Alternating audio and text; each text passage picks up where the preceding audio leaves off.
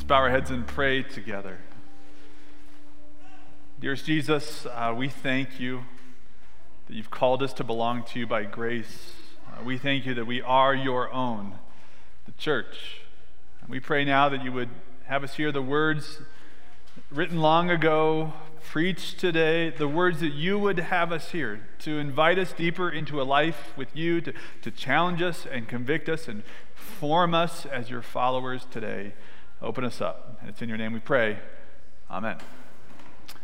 Uh, and speaking of opening up, would you grab a Bible somewhere near you? If you're at home, pause this video right now. Go find your Bible. We're on page 1028, which is the first page of the last book of the Bible, Revelation chapter 1. Again, that's page 1028. And imagine for a moment with me that you're at a birthday party for one of your friends. And you're in line to get cake. If we were at my birthday party and you were there, uh, we'd be having chocolate cake, which is my favorite cake. Fun fact for you uh, my birthday is in April. Another fun fact for you. So maybe those things. Uh, I just turned 40, though, which isn't really that fabulous uh, when you're as bald as I am and you have much gray hair as I do on my beard. Uh, some people have said to me, Wow, I didn't know you were that young. And I said, Well, it turns out I am. So, all right, enough about me. so uh, you're in line. That's where we are together in our minds. We're in line. Uh, you bump into somebody who you don't know. Uh, you're making small talk. You know, First question Oh, so what's your name? I'm so and so. Introduce yourself, number one. Uh, looking for something else to say. Oh, so how do you know the birthday boy, right? And if you don't know that, file that one away for the next time you're at a birthday party. You don't know what to say to somebody you don't know. That's number two. What question, though, at some point in the conversation with someone new gets asked eventually? Anybody? This, you can say it out loud. What do you do? do? I noticed nobody said, hey, how about them Rockies? Because we all know. what do you do? Why is that the question we ask at some point? I think it's because on some level we know that what someone does, whether it's professionally or not, says something about who we are, that what we do and who we are are inextricably intertwined. And yet, we know deep down that we are far more than our professional vocation, far more than what we do for a living. That in any given moment, there are a number of vocations that we have, a number of hats that we wear. That I'm a pastor, but before I'm a pastor, I'm a husband first and a father second. Apparently, my son, by the way, wants me to be the king, so I don't know, fun fact for that too. He was that guy. And I'm a son too. I'm a brother. I'm a friend. I'm a pastor as well. I mean, every single one of us has a number of vocation, number of hats that we wear. And if you were to think about them for more than a couple of seconds, you know that it's not just what you do and not just who you are, but who you are is connected to a number of people. That those are all relationships, our vocations, that we're always in connection to someone else as a husband or a mother whatever we are and whatever we do. Last week, if you're here with us, we talked about how in the opening verses of John, that he goes right after the deepest longings and questions of human existence our, our origin, where we came from, and our destiny, where we're headed, and our uncertainty, how we can know that these things are true. And here, as John is writing these things furiously as fast as he, Jesus is revealing them to him. John is going after, as Jesus is revealing to him, one of the deepest longings of our existence today, our identity, who we are, and why we matter. And the things that we do that have worth and significance. On a good day, those things are aligned, and we feel like we're in our sweet spot when who we are matches what we do. Sometimes one of those things is out of sync, either one those are hard days. You're not the person who you want to be. Plenty of us. And not doing, either professionally or not, the kinds of things that we want to do, that we know that we can be good at. What does Jesus have to tell us about our identity? So much here. So here's what we'll do over the next few minutes together. We'll see who he is. That's the way Revelation chapter 1 begins in the text we have today. Second, what he does. They're intertwined. And third, how that tells us something so significant and deep and important about who we are. Who he is, what he does, who we are. Let's first turn to who he is. And may I pull over for a moment and just acknowledge the fact that not only are there a lot of this in the room, but there are a lot of us at a lot of different points in answer to this question Who is Jesus? Because there are some of us who are new, who are asking this question for the first or second time, perhaps ever in the journey of our lives. And there are some of us who are in the room, for that matter, who have given up on this question altogether. Been here, heard the sermon, love Jesus, know he loves me, we're good. Sometimes that kind of is a good thing, but sometimes that turns into a complacent, tough thing. I mean, stay with us for a few weeks as we get further into Revelation that Jesus has a lot to say to us about that.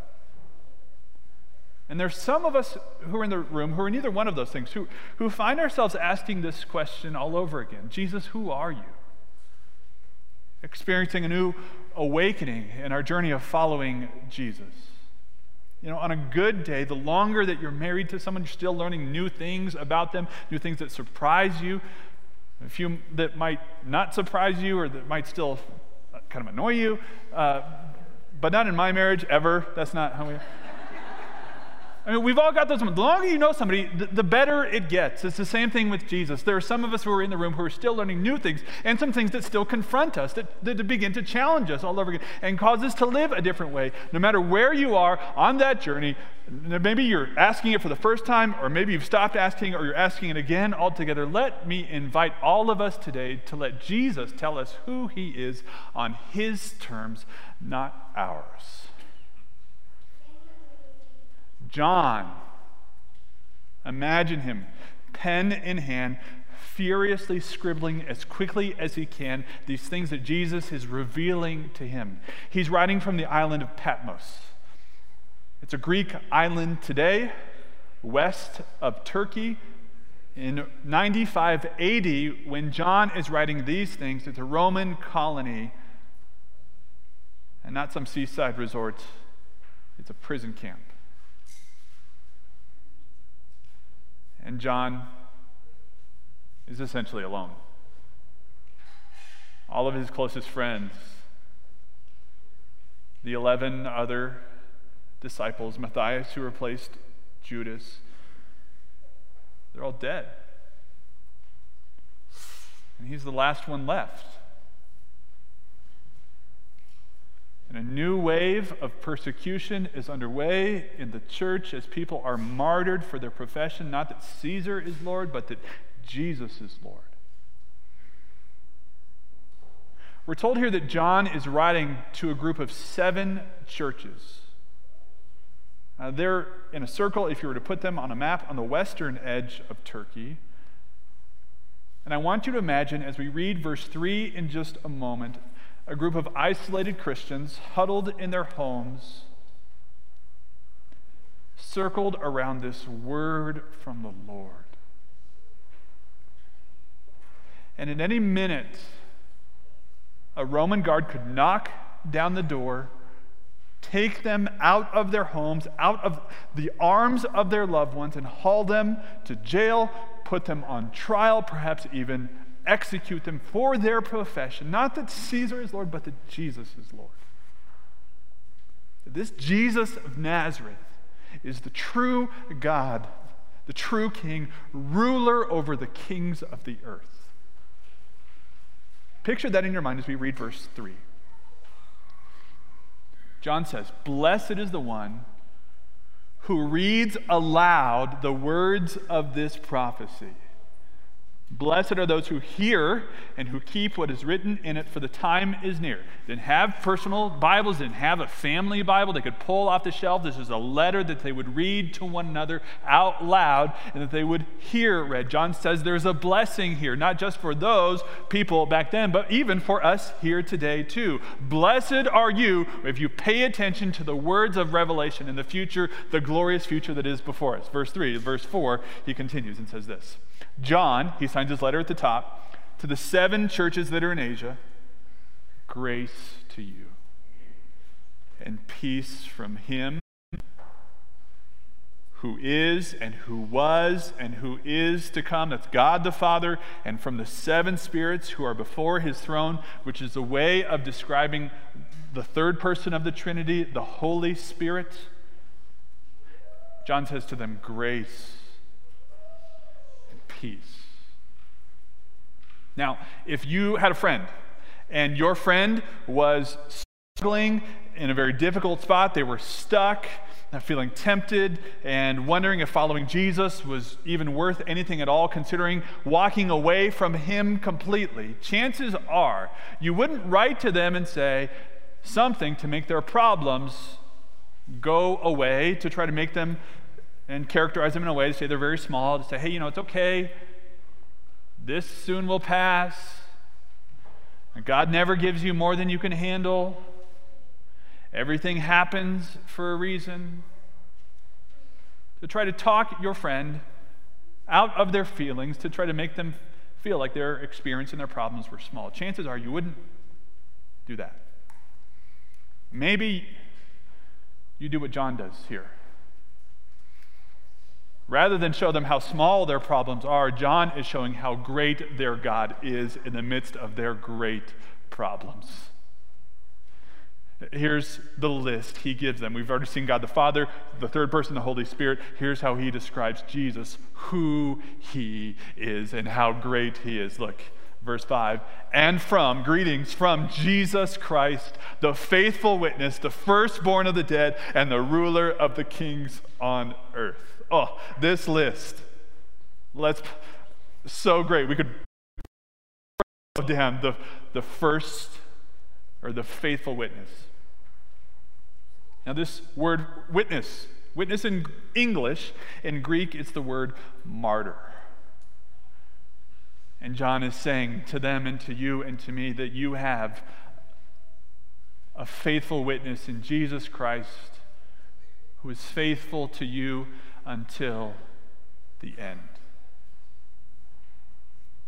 This is not unlike what we're hearing from Afghanistan right now. Somewhere between 8,000 and 12,000 Christians in isolated communities, in homes by themselves, afraid for their lives. Uh, from what I understand and what I've been reading, that uh, earlier this summer that Christians were asked to register that they were Christians. There's one church in Afghanistan, it's a Catholic chapel in the Italian embassy. So, all 10,000 or so, let's just split the difference 10,000 Christians in their homes.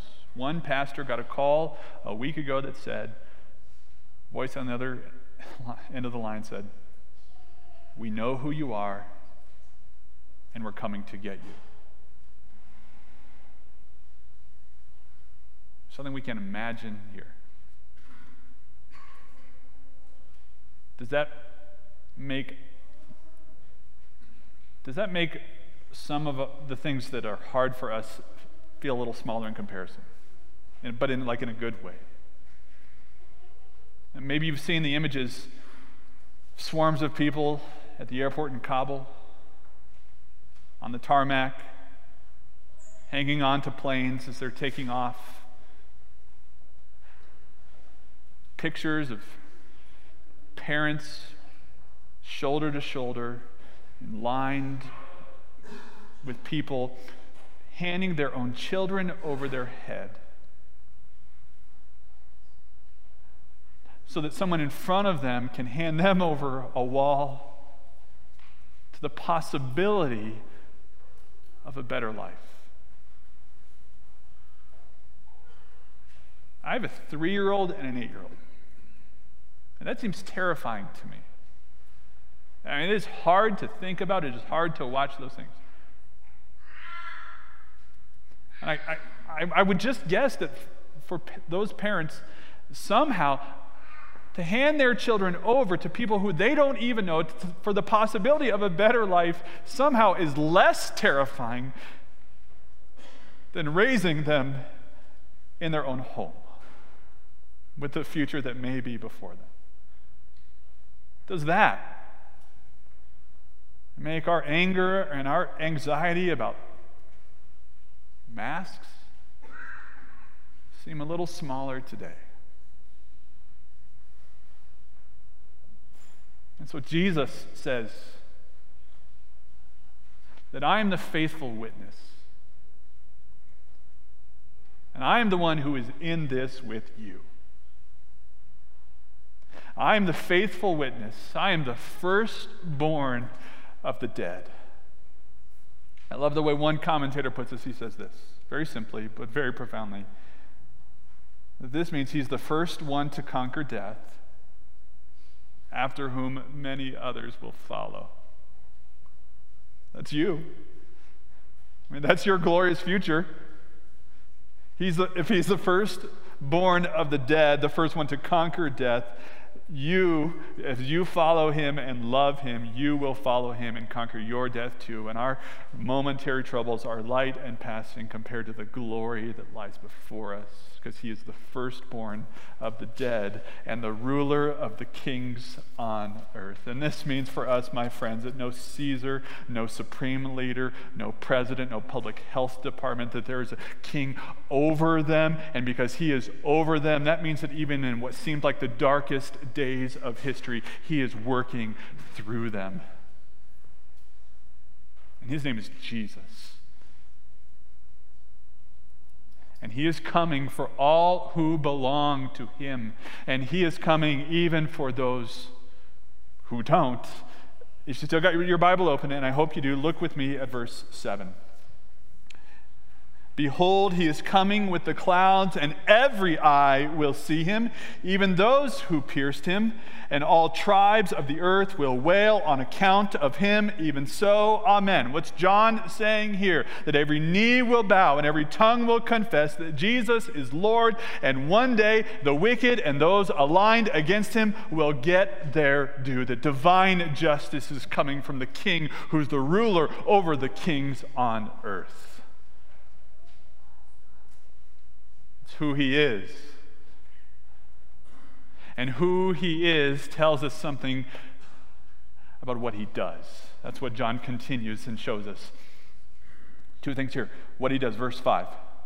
To him, Jesus, who loves us and has freed us from our sins by his blood. Loves us, frees us. You say, loves us? Okay, yeah, yeah, I got that. John 3:16, right? I know that God so loved the world, he gave his only begotten son, whoever believes in him. Heard that before? Yeah. God loves the world. He loves the darkest corners of Kabul. And he loves the darkest corners of your heart. You stick around here long enough, you hear something once or twice that, the grammar matters. What's the tense of the verb loves? Anybody all together? What is it? Present tense. Not that he loved you, though he did, but he loves you. It's what Peter is saying when he calls you in the present. He says that you are a chosen race, a royal priesthood, a holy nation, a people who are his own. Once you had not received mercy, but now you have. Loves you, present tense today. How do you know? How do you know that he loves you and that he frees you? Because he entered this world as a helpless child and allowed himself to be handed over by his own father. Not to the possibility of death, but to its certainty.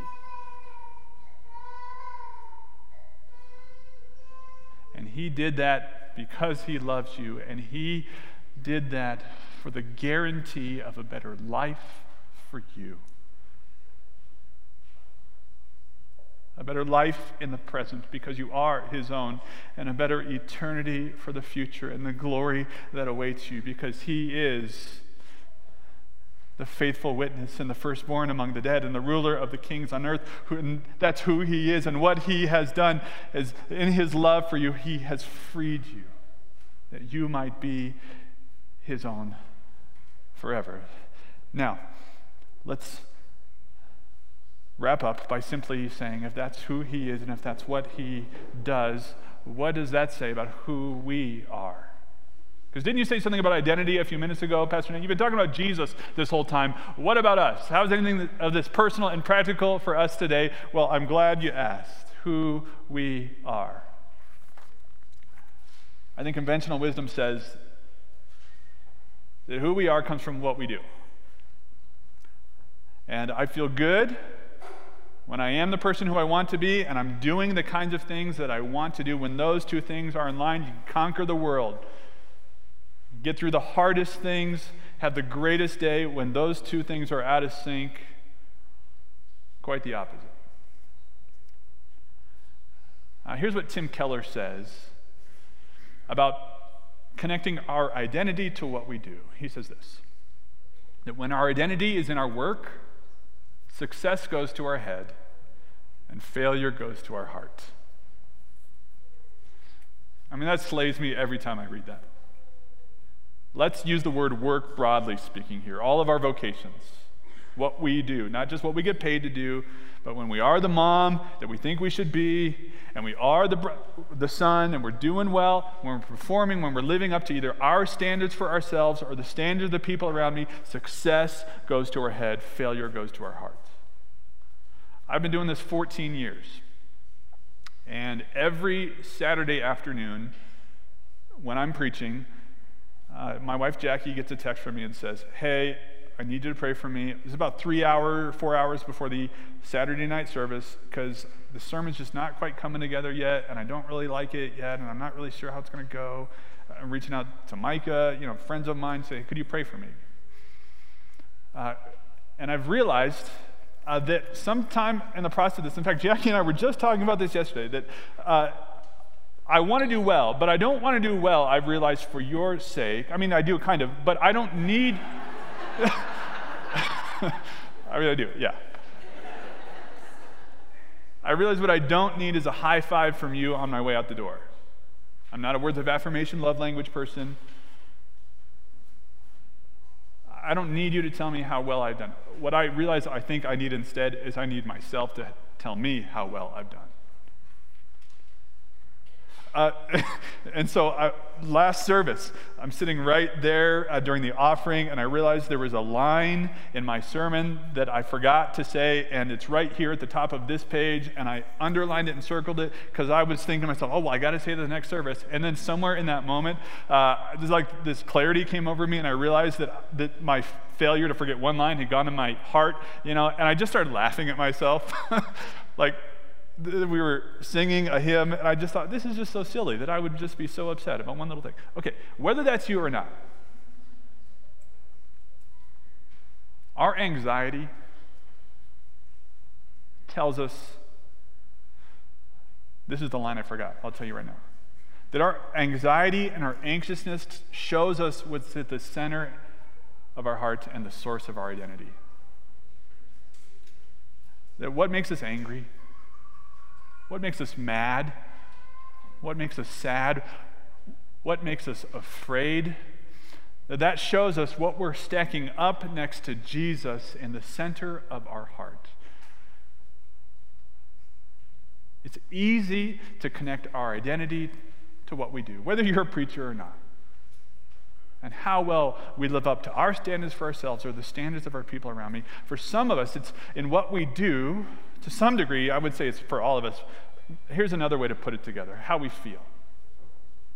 The conventional wisdom today in our modern heroic narrative, if you notice this, is this that, that we celebrate the people around us who go inside and discover who they are. They, they connect with our, the deepest longings and desires of their heart, and then they go outside and express that. You know, something's been hidden. The old is gone, but the new is in. And this is the new me. I finally found who I really am. And these are the people that we put on magazine covers and in Disney movies. Case in point, let's turn to the great theologian, Elsa from Frozen. I'm not even kidding. All right, listen. Let It Go, you know the song? I've got boys, so I kind of know it, but not that well as some of you do. You're going to sing it with me in your head as I say these lines. Don't let them in, don't let them see. Be the good girl you always have to be. Conceal, don't feel, don't let them know. What's she doing there? She, she's trying to suppress her feelings and, and, and put them in a corner. She's, she's going inside, but she's trying to, to lock them away. Next verse, she says this It's time to see what I can do, to test the limits and break through. No right, no wrong, no rules for me. I'm free. She's changed. Do you notice that? And of course, how does it end? Let it go, let it go.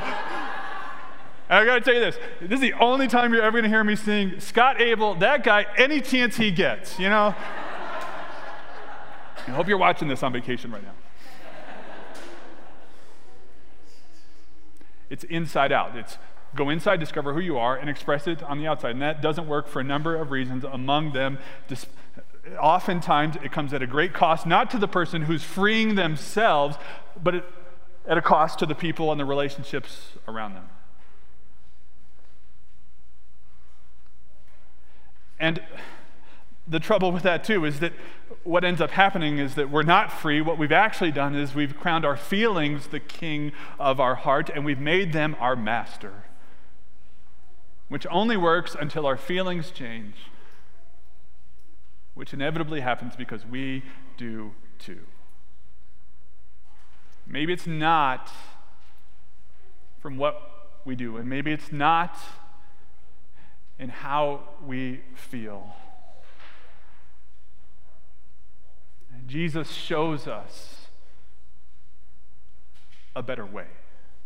And so let me just close with the next words of Revelation chapter 1.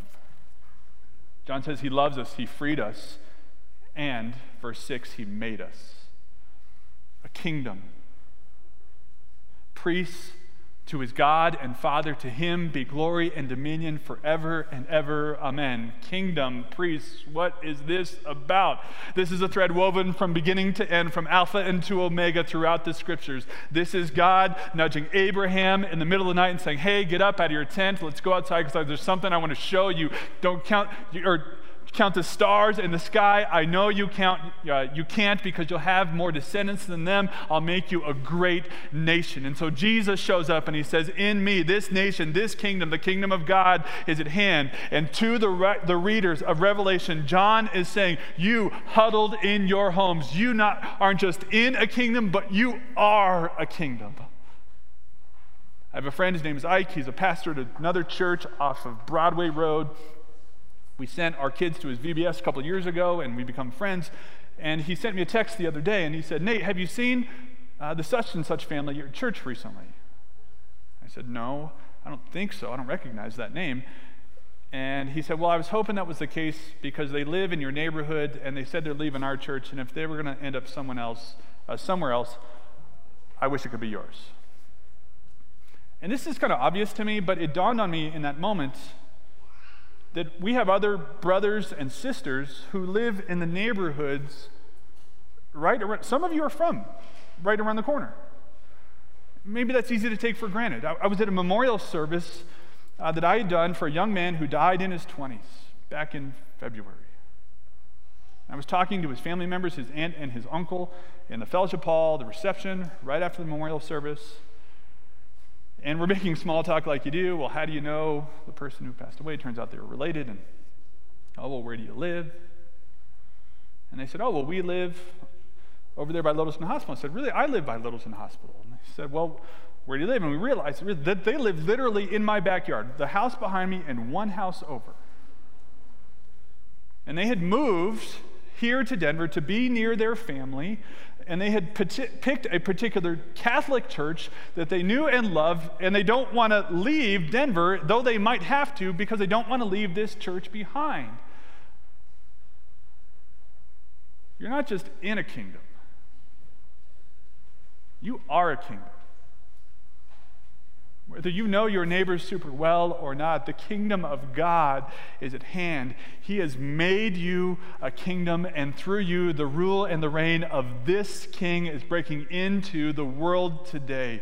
And you're a priest, you're a representative in all of your brokenness and all of your weakness and all of your vocations, whether you nail it today or you fail at it tomorrow, He's reigning in you and through you. You are His own. This is who He is. John's showing us. The one who was, who is, and who is to come. The faithful witness, the firstborn among the dead, the ruler of kings on earth. And this is what he does. He loved you and has freed you to make you his own, that you might live under him in his kingdom now and forever. To Jesus Christ be all the glory. Amen.